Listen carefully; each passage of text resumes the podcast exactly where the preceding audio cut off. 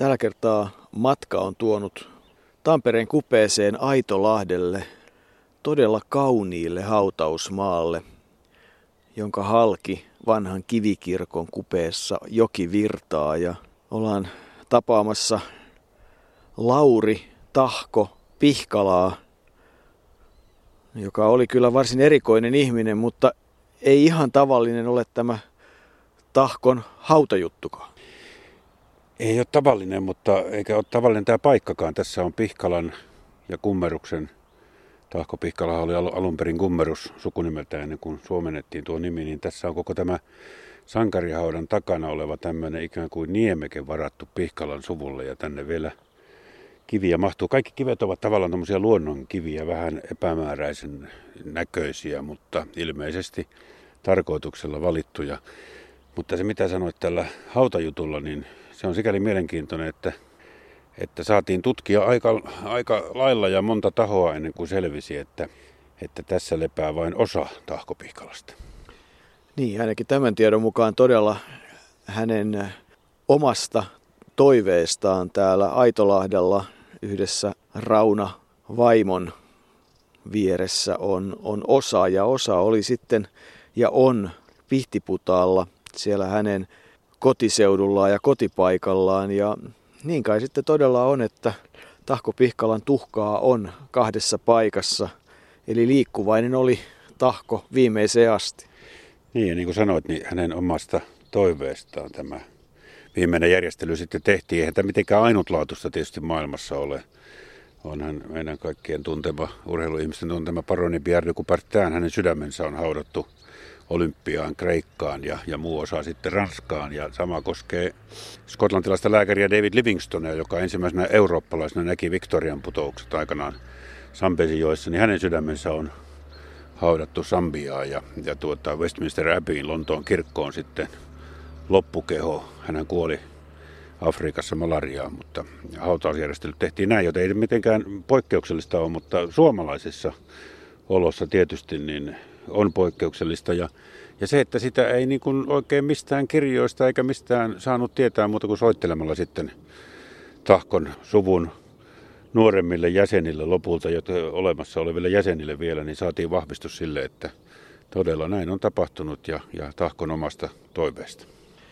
Niin, Tahko, joka kyllä hänestä tarinoita tulee riittämään, mutta pitäisikö Arto tehdä niin, että tehtäisiin tahkomaisesti sellainen pikapyrähdys kohti Pihtipudasta ja katsotaan kauanko aikaa menee, kun sinne päästään. Niin, Tahkohan oli monen muun oudon ajatuksen lisäksi niin sitä mieltä vahvasti, että moottoriurheilu ja autourheilu ei ole mitään urheilua, mutta joka kerta kun hän sitten Helsingistä autoilusta innostuttuaan lähti Pihtiputalle kotipitäjänsä, niin aina piti ottaa aikaa. Ja jos se ennätystä syntynyt, niin, niin se oli huonompi juttu, että yritetään kuinka paljon nykyisin, kun nopeusrajoitukset ovat voimassa, kestää täältä Aitolahdelta sinne Tahkon koti, kotipuoleen, jossa hänen vanhempiensa haudassa on sitten osa hänen tuhkastaan ja, ja jatketaan juttua siellä. Jatketaan juttua siellä ja jos oikein ymmärsin, niin sieltä löytyy Tahkon patsas ja mitä kaikkea sitten tuokaa, mutta voipi olla, että nimi on kiveen hakattuna vaan täällä Aitolahdella ja ei hassummassa paikassa, ei, ei voi sanoa, että paljon kauniimpaa paikkaa ihmisen viimeistä leposiaa voisi saada, mutta ei muuta kuin kello käyntiä kohti Pihtipudasta. Ja sitten se onnettomuus, että meillä on, on päällekkäisorganisaatiota koko ajan tahtoa ja aina uuttakin Joo. syntyy. Esimerkiksi tämä hopeesompa ja latureet on päällekkäisorganisaatiota. Mm. Puhumattakaan sitten TUL ja SVL traagillisia ilmiö urheilualalla on minusta sen, että missään maassa urheilu ei ole tilapäisesti yhdistänyt koko kansaa semmoiseen yhtenäisyyden tunteeseen kuin Suomessa olympialaiset 12, maaottelumarssi 41, plus sitten tämä, tämä, tämä omat olympialaiset. Ja missään maassa urheilu ei ole poliittisesti niin pirstottu ja poliittisesti eh, mikä sana siinä nyt turmeltunutta kuin meillä. Olihan sen tarttu jonkinlainen matka Aitolahdelta Pihtiputaalle ja tahkon reittejä kuljetaan tie, miten punainen pieni Fiatti tahkoa olisi tuon matkan tuonut. Silloin ei ollut nopeusrajoituksia, nyt kesti jonkun tunnin. Niin ja niin kuin täällä saatiin kuulla, niin olihan tahkolla toki Pontiakkikin käytössään jossain vaiheessa, jonka hän sai mentyään autoliikkeeseen, todella, joka oli mainostanut lyhyitä ja pitkiä koeajoja. Hän halusi tämmöisen pitkän koeajon kuulemma ja lähti sillä sitten autolla Espanjaan ja sieltä heitteli raportteja ja lopulta sai niin paljon mainosta Pontiakille, että ilmeisesti sai sen auton ikään kuin palkkioksi. Näin täällä Pihtiputalla kerrotaan. Ei ihan huonompi idea, kokeillaanko. Se itse asiassa varmaan kuvaa sitä, että monesti pohdittiin tuossa matkalla, että, että oliko Tahkolla oikeastaan rahaa vai oliko hän sitten loppujen pihi. Ja, ja sekin, että hän tuttavien sohvilla ja muualla makaili täällä Pihtiputaalla, niin kuvaa, että taisi olla tarkka rahoistaan Tahko. Kyllähän tarkka oli. Mulla oli tilaisuus tavata hänet, tai tavata ja tavata, kerran tavata ja kerran nähdä. Ja, ja tuo ensimmäinen kokemus helsinkiläisessä raitiovaunussa, jolloin katsoin, että kuka, kuka sanotaan nyt suoraan vanha ukko siinä rahastajan kanssa riitelee siitä, että onko hänen matkalipussaan vielä leimaamaton osa vai ei, niin Tahko Pihkalahan se oli. Ja ei antanut periksi, mutta ei antanut rahastojakaan. Ja se, se päättyi ratkaisemattomaan ja siinä vaiheessa tulikin jo sitten pysäkki vastaan ja tahko lähti pois. Mutta toinen kerta oli sitten, joka liittyy tähän tahkon inno, innovaatio, hirvittävään keksimisintoon, oli tämä Vierumäellä, kun olin, olin hänen kanssaan ja hän esitteli minulle salamapalloa, mistä piti juttu lehteen tehdä. Ja sekin oli mielenkiintoinen kokemus. Tahkolla riitti kyllä energiaa ja virtaa ihan viimeisiin vuosiin asti. Niin, viimeisiin vuosiin asti, jolloin hän vielä piti esitelmiä, joita Ylenkin arkistosta on kuultavissa. Ja mä sanoisin, että se kolme, toistaiseksi minun mielestäni kolme pilaria tässä arvossa. Sen pitää olla ensinnä vetävä tai viehättävä, hauska. Toisessa sijassa sen pitää olla edullisesti vaikuttava, kehittää määrättyjä ominaisuuksia silloin. Ja kolmanneksi sen pitää olla hinnaltaan, kustannuksiltaan siedettävä meidän ulottuvissamme. Siis hupi, hyöty ja hinta. Ho, ho, ho. Viehätysvaikutus ja voitettavat vaikeudet. VVV. Siinä on ne kolme pykälää. Niin. Siinä voi tulla sitten vähän lisääkin sitten siinä. Ja sitten sit tämä so, tämän käytäntöön soveltaminen ja siis löytäminen lopullista ratkaisua kyllä kysyy paljon detaljityötä, johonka kannattaisi panna tutkimusta vaikkapa miljoona edestä melkein, kun se sitten pantaisi toimeen sillä välin jo sellaiset asiat, jotka meille on selviä, niin kuin tämä hölkän edistäminen, niin kuin minun mielestäni pitäisi olla salamapallon, niin kuin minun mielestäni pitäisi olla tuo, suksi, standard, tuo suksisiteettä ja, ja, ja kengän kärkien standardisoiminen siinä, että että kouluissa voitaisiin, että, että päästä siihen, mikä minun, minun ja Palolammin ja minun mielestäni on tuo ohjelma, juoksupitoiset ja leikinomaiset eh, urheilut, suunnistaminen, hölkkä, hiihto, suksijuoksu toisin sanoen, hmm. ampumahiihto, pyöräily ja ampuminen, pikajuoksu tyyppinen salamapallo, ei näitä muita. No uinti, uinti voi tulla, mutta uinnista se ei ole, ei ole tähän luokkaan kuuluva. Ja, ja nämä muodostaisi päärungo. Plus tuossa salamapallon lisäksi tämä lasten temppuvoimistelu kuperkeikasta volttiin saakka siinä. Ehkä tuotakin joku mm. standardi minimivaatimus silloin. Mm. Siinä olisi tuo, siinä ohjelmamme sekä rääkkäyspohjana sen. Niin, kuten siitä kuultiin, niin, niin Tahkolle urheilu oli nautinto, kuten hän itse sanoi, niin, niin täällä Pihtiputaalla pappilan poikana kirkkoherra rovasti Alex Kummeruksen ja, ja, ja, ja Alma-Maria Kummeruksen 11 lapsi – hän itse muistelee, että silloin lapsuudessa kaikki oli tavallaan kiellettyä. Kasvatus oli niin tiukkaa, että kaikki oli kiellettyä, paitsi urheilu. Hänen isänsä antoi urheilulle luvan ja, ja, ja Tahko on todennut sitten usein jälkeenpäin, että kun se oli niin nautinnollista, niin oli kuin olisi syntiä tehnyt. Niin, nyt ollaan siis todella pihtiputaalla ja näissä kivissä, jossa kummeruksia ja pihkaloita on vierekkäin ja monta – ei Lauria löydy, mutta kyllä tieto kertoo, että hänen tuhkaansa ja uurnastaan osa tähän on siroteltu. Pihtiputaan ensimmäinen kirkkoherra rovasti Alexander Kummerus kylväjä lähti kylvämään. 11 lasta oli perheessä ja Alma-äiti oli 41 silloin, kun Lauri syntyi. Ja kyllähän tässä Kummeruksia todella monta vierekkäin on. Niin, kylväjä lähti kylvämään. Otit tuon Matteuksen lauseen tuosta hautapaadesta vähän samalla tavalla – kultamitalipainonnostaja Karlo Kangasniemi on sanonut, kun hänen kotonaan hänen isänsä oli seppä ja oli kymmenen lasta, että isä takoi päivät, isä takoi yöt. Mutta palataanpa nyt tähän Tahko Pihkalaan ja siihen kun tulimme tänne Pihtiputaalle, me, meillä oli hieno tilaisuus, kun paikallislehden päätoimittaja Heikki Jämseen lähti opastamaan meitä vähän Tahkon maisemiin. Heikki on muuten edesmenneen nuorena 51-vuotiaana edesmenneen Arturi Jämseenin maaherran poika.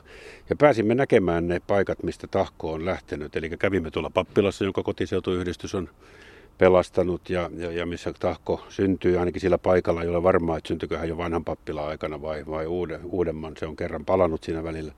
Ja sitten kävimme siellä Ilosjoen hiekan päässä, jossa Kummeruksen suvulla edelleen on tuo sama talo, joka oli tämän jo Aleksander Kummeruksen ja, ja, ja koko perheen kesäviettopaikka. Ja se on edelleen siellä Kummeruksen suvun ja erittäin kauniilla, hienolla paikalla Hiekanpään. Koliman järvi on siinä lähellä ja sinnehän tahko jo nuorena poikana rakensi itse urheilukentän. Ja tuon urheilukentän päällä on nyt Tahkon tupa, joka on taas tämmöinen kotiseutu- tai kylätalo, jossa järjestetään erilaisia kokouksia. Mutta hän ammensi sieltä se urheiluvoiman ja, ja tuota, sieltä hän lähti muun muassa olympiakisoihin, joissa, joissa menestys ei nyt sitten kovin kummoinen kuitenkaan ollut. Niin 1908 ja 1912 Tahko oli mukana sekä Lontoon että Tukholman kisoissa, mutta niin kuin sanoit, niin hän itse sanoi, että taisi korkeushypyssä jäädä yksi ryssä taakse ja se tietysti kuvaa hyvin hänen ajatteluaan. Tukholmassa ei isompaa menestystä ja itse asiassa niitä lajejakaan ei ole ihan tarkkaan tilastoitu, mihin hän sitten loppujen lopuksi Lontoossa esimerkiksi osallistui, ilmeisesti karsiutui jossain jo alkuerissä.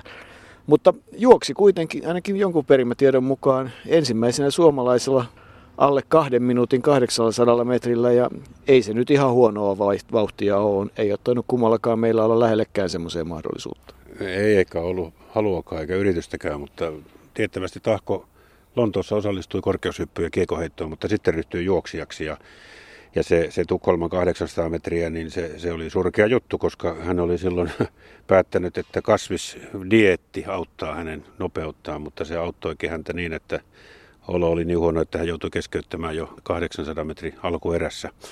Mutta sen jälkeen sitten tahko, kun itse tuo pahin urheiluinnostus, niin kuin omiin, omiin suorituksiin tähtääminen eh, poistui, niin sen jälkeen hän lähti vaikuttamaan suomalaiseen urheiluun ja liikuntaan niin monella tavalla ja niin monissa asioissa, että vaikka hänet on professoriksi nimitetty ja hän ansaitsee suuren kunnioituksen ja sai suuren kunnioituksen sitten myöhemmillä vuosillaan, niin välillä tulee mieleen, kun lukee kaikkea, mitä Tahko on tehnyt, että kysymyksessä oli kyllä tietyllä tavalla tämmöinen positiivinen kylähullu persoonakin, joka, joka ei jättänyt oikein mitään rauhaa, vaan, vaan poukkoili kiveltä toiselle ja yritti keksiä kaikkea mahdollista, mitä yleensä mahdollista on.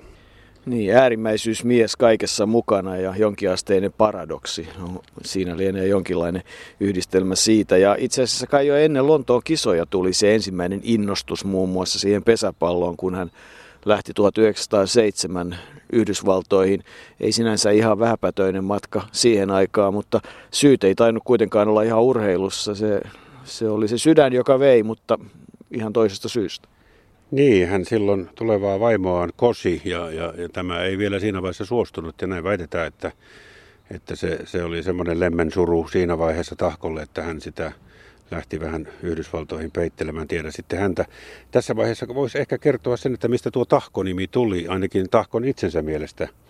Kaikki tuntevat Tahkon, mutta jos kysytään, että mistä tuo nimi on peräisin, niin, niin erilaisia arvauksia syntyy. Mutta Tahko itse on kertonut, väittänyt, että että se syntyi, kun hän tuli ylioppilasvoimisteluihin 1905 opiskelusyksynä, että hän oli erään, ennen eräiden harjoitusten alkua sitomassa kengän nauhoja oli valkoiset kumikengät jalassa ja vain uimahousut päällä, muuten alastomana. Ja sitä Kustaa Emil Levälahti, myöhemmin suojeluskuntaan yleisesikunnan urheilupäällikkö ja tahko esimies 20-luvulla, oli katsonut sitä touhua ja tokassu, että mikäs tahko tuo on. Ja, ja sen minä sitten sieppasin siinä ja se sopi hyvin, on tahko itse kertonut tästä. Tahkola oli sana hallussaan. Jos jaksaa tanssia illasta aamuun, jaksaa kyllä hiihtää aamusta ja iltaan ja on kai se parempi, että pojat juoksee ja juo kuin vai juo ja niin edelleen. Kyllä, ja, ja jalkapallosta, josta hän ei pitänyt sen takia, että hänen mielestään siinä potkasti ihmisen nivelen kannalta luonnottomaan suuntaan. Hänen mielestään ihmisen jalka on luotu potkaisemaan taaksepäin. Niin hän totesi, että kuitenkin palloilu ja jalkapallokin on se parempi, että on pallo kuin pullopojilla. Mutta joko aina pojilla aina pojilla ja siinä mielessä tietysti aika mielenkiintoista on se, että kun häntä nyt sitten kaikki kiistatta voidaan pitää suomalaisen pesäpallon, siis tämän hyvin suositun tyttöjen ja naisten pelin tänä päivänä, tietysti myös miesten peli, mutta erityisesti myös erittäin hyvän ja hienon naisten ja tyttöjen pelin luoja, jota silloin luotiin nimenomaan suojeluskuntatarkoituksiin ja sotilasharjoituksiin, niin, niin se ei todellakaan ollut hänen, hänen ideologiansa mukaista. Eli aina puhutaan pojista, pojille hyviä harjoitteita ja, ja, ja se kaikki on sitä maanpuolustushenkeä ja sitä itsenäisyyden pelkoa. Ja, ja kun sitä oikein mietti, niin, niin tietysti tulee mieleen se 1899 manifesti 11-vuotias Tahko Lauri siellä kotonaan kuuntelee varmasti mitä kirkkoherra isä ja perhe pohtii, kun ollaan huolissaan Suomen tilanteesta. Ja sitten kaikki ne tapahtumat siitä sitten aina 1918 saakka, niin miten ne on sitten muovannut hänen ajatustaan niin, että hänestä tuli noin suoraan sanottuna valtava ryssän vihaaja ja, ja tämmöisen suomalaisuuden esipuhuja, pakkoruotsin vihaaja ja paljon raaempia ja pahempiakin määritelmiä hänestä tietysti näin tämän päivän perspektiivistä katsottuna voitaisiin sanoa jopa rodun jalostaja ja muuta vastaavaa. Ja, ja eipä hän sitten esimerkiksi tämmöisiä, ei varmasti ollut liikuntaa kaikille lapsille hankkeen erityinen kannastaja, että hän ei erityisesti välittänyt siitä, että, että esimerkiksi sitten heikompi osasia tässä tilanteessa heikkoja poikia hyysätään. Niin Tahko oli aikansa, aikansa lapsia, nuoria ja aikuinen, joka, joka reagoi niihin tapahtumiin, mitä siinä aikana tapahtui. Se oli tietysti niin kuin merkittävää, että hänen suhteensa naiseen oli, oli selvästi erilainen kuin nykyisin. Eli hän ei pitänyt naisten urheilusta. Korkeintaan hän oli miekkailu ja siihen aikaan pelattiin kovin siisteissä valkoissa asuissa tennistä, tennis ja tällaiset lajit sopisivat naisille, mutta esimerkiksi tämä hikiurheilu, jota hän itse sitten edusti, kunto, liikunta ja ja juokseminen ja hiihtäminen, niin hänen mielestään ne eivät kilpailumuotona naiselle sopineet, koska niin kuin hän on jossain sanonut, että hikinen neitokainen menettää herttaisuutensa ja, ja kaikkea tällaistakin puhuu, mutta mutta on, on, olisi sitten, ja varmasti joutui sitten sotien jälkeen 70-luvulla huomaamaan, että, että aika on muuttunut ja, ja hyväksymään sen, mutta sama koskee tietysti 30-luvulla tai jo 29, jolloin hän kävi ensimmäisen kerran Saksassa ja sitten Berliinin olympiakisoissa, jolloin hän puuttui näihin rotukysymyksiinkin ja, ja tietyllä tavalla antoi ihan noivia lausuntoja Hitler-nuorista ja yleensä saksalaista nuorista siihen aikaan, niin se ei hän varmasti ollut ainoa siihen aikaan, joka koki sen tilanteen sillä tavalla. Ja, ja, ja se on kuitenkin vain niin hyväksyttävä, että, että Tahko Pihkalan, Lauri Tahko Pihkalan elämään kuului monenlaisia ajatuksia, monenlaisia reaktioita, monenlaisia keksintöjä. Ja hän oli valmis sitten tietyllä tavalla, vaikka olikin itsepäinen mies, niin kyllä hän varmasti sisimmässään tiesi silloin, milloin oli ollut väärässä. Ei hän takinkääntäjä ollut, mutta hän saattoi panna saman takin päälle ja ottaa sopivattomat hihat pois. Niin ja kyllähän jostain löytyi se lause, että 1944 jatkosodan jälkeen, niin oliko niin, että hän keskittyi enemmän raittiustyöhön ja laturetkiin? Näin, näinhän se ilmoitettiin, että siinä vaiheessa kun huomasi, että, että tuota, oli ehkä kannatettu vääriä asioita, niin hän rupesi keskittymään laturetkiin ja raittiustyöhön. Tahko Pihkalahan on, hänet, hänet mainitaan laturetkien isänä, hänet mainitaan monena isänä. Ilmeisesti hän ei ole tuo hiihtolomaa, lasten hiihtolomaa kuitenkaan ollut ensimmäisenä ideoimassa, mutta, mutta kuten usein Tahkolle, niin sitten kun hänen ideansa eivät eivät sillä tavalla toteutuneet, kun hän, hän alun perin niin kuin siinä, siinä, sanotaan nyt vaikka hurmiossa ja, ja tulevaisuuden hurmiossa ja, ja, ja uskossa, että näin tulee tapahtumaan, niin kun niin kuin hän sanoi myöhemmin, niin niistä hiihtolomistakin on tullut tuommoisia loikolomia, kun hän tarkoitti, että koululaiset nimenomaan hiihtäisivät silloin aamusta iltaan, mutta sitten oli taas tanssittu illasta aamuun tai ja loikoiltu. Niin itse asiassa ihmettelee Levälahtea, että eikö hän silloin laajakatseisena ymmärtänyt, että Tahko-nimi oli ihan väärä lempinimi. Että kyllä jollakin tavalla Lauri Touhopihkala olisi ollut huomattavasti niin kuin kuvaavampi lempinimi, eikä mitenkään negatiivisessa merkityksessä, vaan kyllä jos mitä tahansa suomalaista urheilua ja suomalaista elämää miettii 50 vuoden, ainakin 50 vuoden ajalta, niin jollakin kummalla tavalla se Tahko aina ilmestyi sinne mukaan. Hän on ollut mukana monessa asiassa. Ja yrittihän sitten ihan viime vuosina saada niitä, niitä omia ajatuksia. Ja oli valmis esimerkiksi SVULn pääsihteeriksi vähän vanhoilla päivillään oikeastaan hyvin pienellä palkalla, mutta ihan vain sen takia, että saisi tätä omaa ideologiansa viedä eteenpäin, ei muuten valittu. Ei valittu, mutta to- toki eittämätön fakta on se, että kyllähän Tahkon nimi liitetään moneen asia, joka yhä vieläkin on toiminnassa, siis kilpaurheilusta Salpausselän kisat. Katsotaan, että Tahko oli voimakkaasti luomassa niitä. Ja sitten Suomen urheiluopisto Vierumäellä.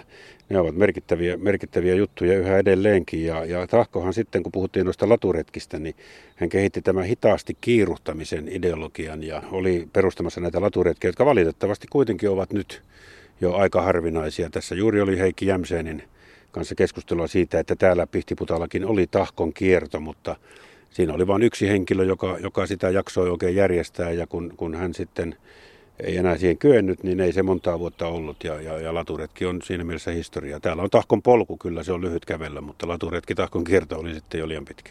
Niin ja kyllähän se koko urheiluopistoverkosto tai valmennuskeskusverkosto, mikä meillä Suomessa tällä hetkellä on, joka siis lähti Suomen urheiluopistosta Vierumäestä silloin aikanaan liikkeelle ja johon kuuluu toista kymmentä, niin onhan se siis valtava kansallisomaisuus, kun ajatellaan noin liikuntakulttuurin kannalta ja tänä päivänä myös vapaa-ajan keskuksen kannalta, että ei sitä voi väheksyä. Ja, mutta se mikä on kollegasi Tahkon suuri ansio on se, että hänellä todellaan oli sana hallussa, kynä kädessä ja kirjoituskone mukana. Niin, Tahko. Ehkä eniten Tahko on varmasti vaikuttanut just näillä kirjoituksillaan, joita on valtava määrä. Hän oli kuten tuossa yritit vihjata, niin Suomen urheilulehden päätoimittajakin pari otteeseenkin 20- ja 30-luvulla ja oli välillä, kävi kisaa ja kränää sitten Martti Jukolankin kanssa jossain vaiheessa ja oli siinä Harri Eliankokin, ei aina oltu samaa mieltä kaikesta. Mutta ne kirjoitusten määrät, ne ovat valtavat ja Tahkollahan oli tuollainen piilohuumori, joka, jos niitä kirjoituksia oikein lukee, niin ne, on, ne, ovat, ne ovat hauskoja. Siellä, siellä Tahko kuitenkin niin kuin paljasti sen, että ei hän niin hirveän tosissaan ehkä ole kaikessa kuin miltä hän ulospäin näyttää. Tahko oli, Tahko oli taitava kynämies ja hän oli muutenkin taitava sanankäyttäjä. Tuossa aikaisemmin jo, jo, jo kerroit joitakin esimerkkiä, mutta otetaan nyt vielä tämä valtava perhe. 11 lasta oli siis Rovastilla ja Rovastinnalla, joista, joista sitten piispaksi ylennyt Jaakko Kummerus oli vanhin ja, ja Tahko nuorin. Ja kun Tahkolta kerran kysyttiin, että onko tämä piispa Jaakko Kummerus teille sukua, niin hän vastasi, että kaukaista. Hän oli vanhin veljeni ja minä olin nuorin.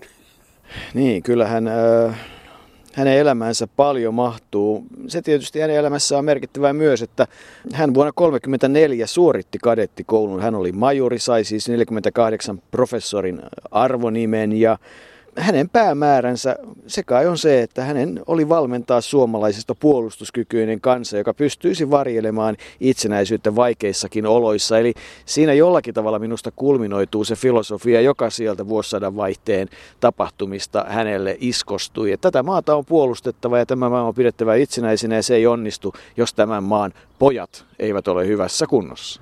Ja, ja sitten tullaan jälleen tähän pesäpalloon. Hän oli siis pesäpallon isä ja usein on esiintynyt vähän ristiriitaisia käsityksiä siitä, että loiko tahko pesäpallon nimenomaan ainoastaan sotataitoja varten. Hän loi sen suojeluskunnalle, suojeluskunnille ja, ja kyllä täältä erilaisista äh, kirjoituksista todisteita löytyy siitä, että tahkon mielestä pesäpallo oli maailman paras peli, mutta erityisesti erinomaisena sotilaskunnon kouluna. Hän totesi muun muassa semmoisenkin hän puhuu paljon pallon lyömisestä, joka vaatii tarkkaa silmää, kuten ampuminenkin vaatii, ja samaten heittotaito, kun heitetään käsikranaatteja. Ja sitten suora lainaus hänen kirjoituksestaan, että merkitystään vaille ei jää myöskään koppaamistaito. Että kaipa aikanaan ryssän kopiksi ristitään se temppu, kun Suomen mies ilmasta koppaa ryssän viskaaman, vielä räjähtämättömän rautamunan ja sen vasten partaa lähettäjälleen palauttaa. Kovaa tekstiä, se tuntuu pahalta nykyaikana, mutta sidottuna aikaan, niin se on ymmärrettävää. Niin ja ehkä tässä vaiheessa varoituksen sana, että ei nyt ilmeisesti kuitenkaan kannata missään tapauksessa kokeilla tuota temppua. Siinä nimittäin saattaa käydä heikomman laatuiseksi, mutta tiettyjä tahkon ajatuksia tänä päivänä tulee uudestaan ja uudestaan esiin. Hänhän oli siis vankkumaton amatööriurheilun ystävä ja se lähtee nimenomaan siitä, että oli kiva urheilla, kun sai tehdä syntiä vai mitenkö se nyt sitten menikään. Eli, eli hän ei voinut sietää sitä ajatusta, että oli tätä 20-luvun rahaurheilua ja, ja rahajuoksuja ja mitä hän sitten ajattelee tänä päivänä. Hän ei myöskään sietänyt sitä ajatusta, että urheilu olisi vaan viihdettä, jota, jota sitä työtä tekevät tekee. Hänelle urheilu oli, oli ihan toisenlainen asia ja kyllä totta vielä tänä päivänäkin Suomessa vähän samantyyppisiä asioita tulee, kun kun tämä tämmöinen epätoivoinen ammattiurheilu ajaa jatkuvasti organisaatioita nurin ja puhutaan siitä, että pitäisikö löytää tämmöinen suomalainen malli urheiluun. Että et niin kuin tämmöistä keskustelua käydään, jotain siellä taustalla on. Että hän, on kyllä, hän on kyllä ollut aikamoinen sanankäyttäjä ja, ja ehkä oikeastaan se känän pohdinta – Tahko Pihkalasta on kuitenkin sitten aika oikea. Niin, että hän oli tämmöinen monien, monien asioiden äärimmäisyysmies kaiken aikaa ja, ja, ja, ja Kekkosella ja, ja Tahkollahan oli joskus ristiriitoja, mutta, mutta tuota, nekin sitten siinä vuosien varrella sovittuivat. Kyllä yksi asia, mikä tässä täytyy vielä ottaa esille, se, siitä puhuttiin jo Aitolahdella, mutta, mutta tuo, että Tahko, Tahkohan on siis Kummeruksen sukua ja, ja 1906 hän muutti nimensä Pihkalaksi, mutta esimerkiksi hänen isänsä, joka kuoli 1915 ja äiti 1931, he olivat edelleen kummeruksia. Eli tämä, tämä kummerus-nimen suomentaminen ei mennyt läpi koko suvun lähellekään eikä edes samassa perheessä, mutta tahkoa se kuvaa parhaiten, että hän oli niin isänmaallinen, että hän halusi lähteä mukaan tuohon suomentamisliikkeeseen.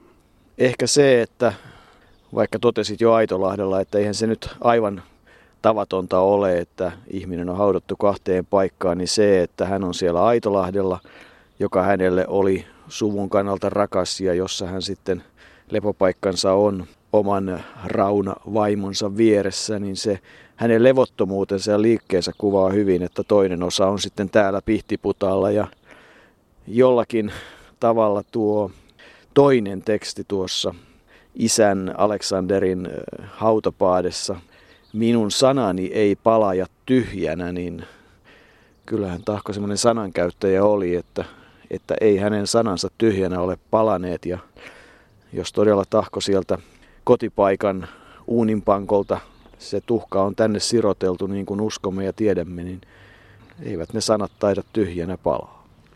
Eivät ne palaa ja täytyy muistaa se, että Tahko on jättänyt paljon tähän nykyelämään – ei vähiten sitä, että hän on imitaattorien suosikkikohde puhetyylillään, mutta nimenomaan hän on jättänyt semmoisen yrittämisen ja uskomisen ja ymmärtämisen hengen, vaikka hän oli kränkkäränkkä ja, ja hyvin, hyvin voimakkaasti uskoi siihen, mitä sanoi, mutta, mutta juuri se tapa, että ihminen voi elämässään mennä eteenpäin ja melkein vaikka läpi sen kuuluisa harmaan kiven, niin sekin voidaan tahkosta oppia.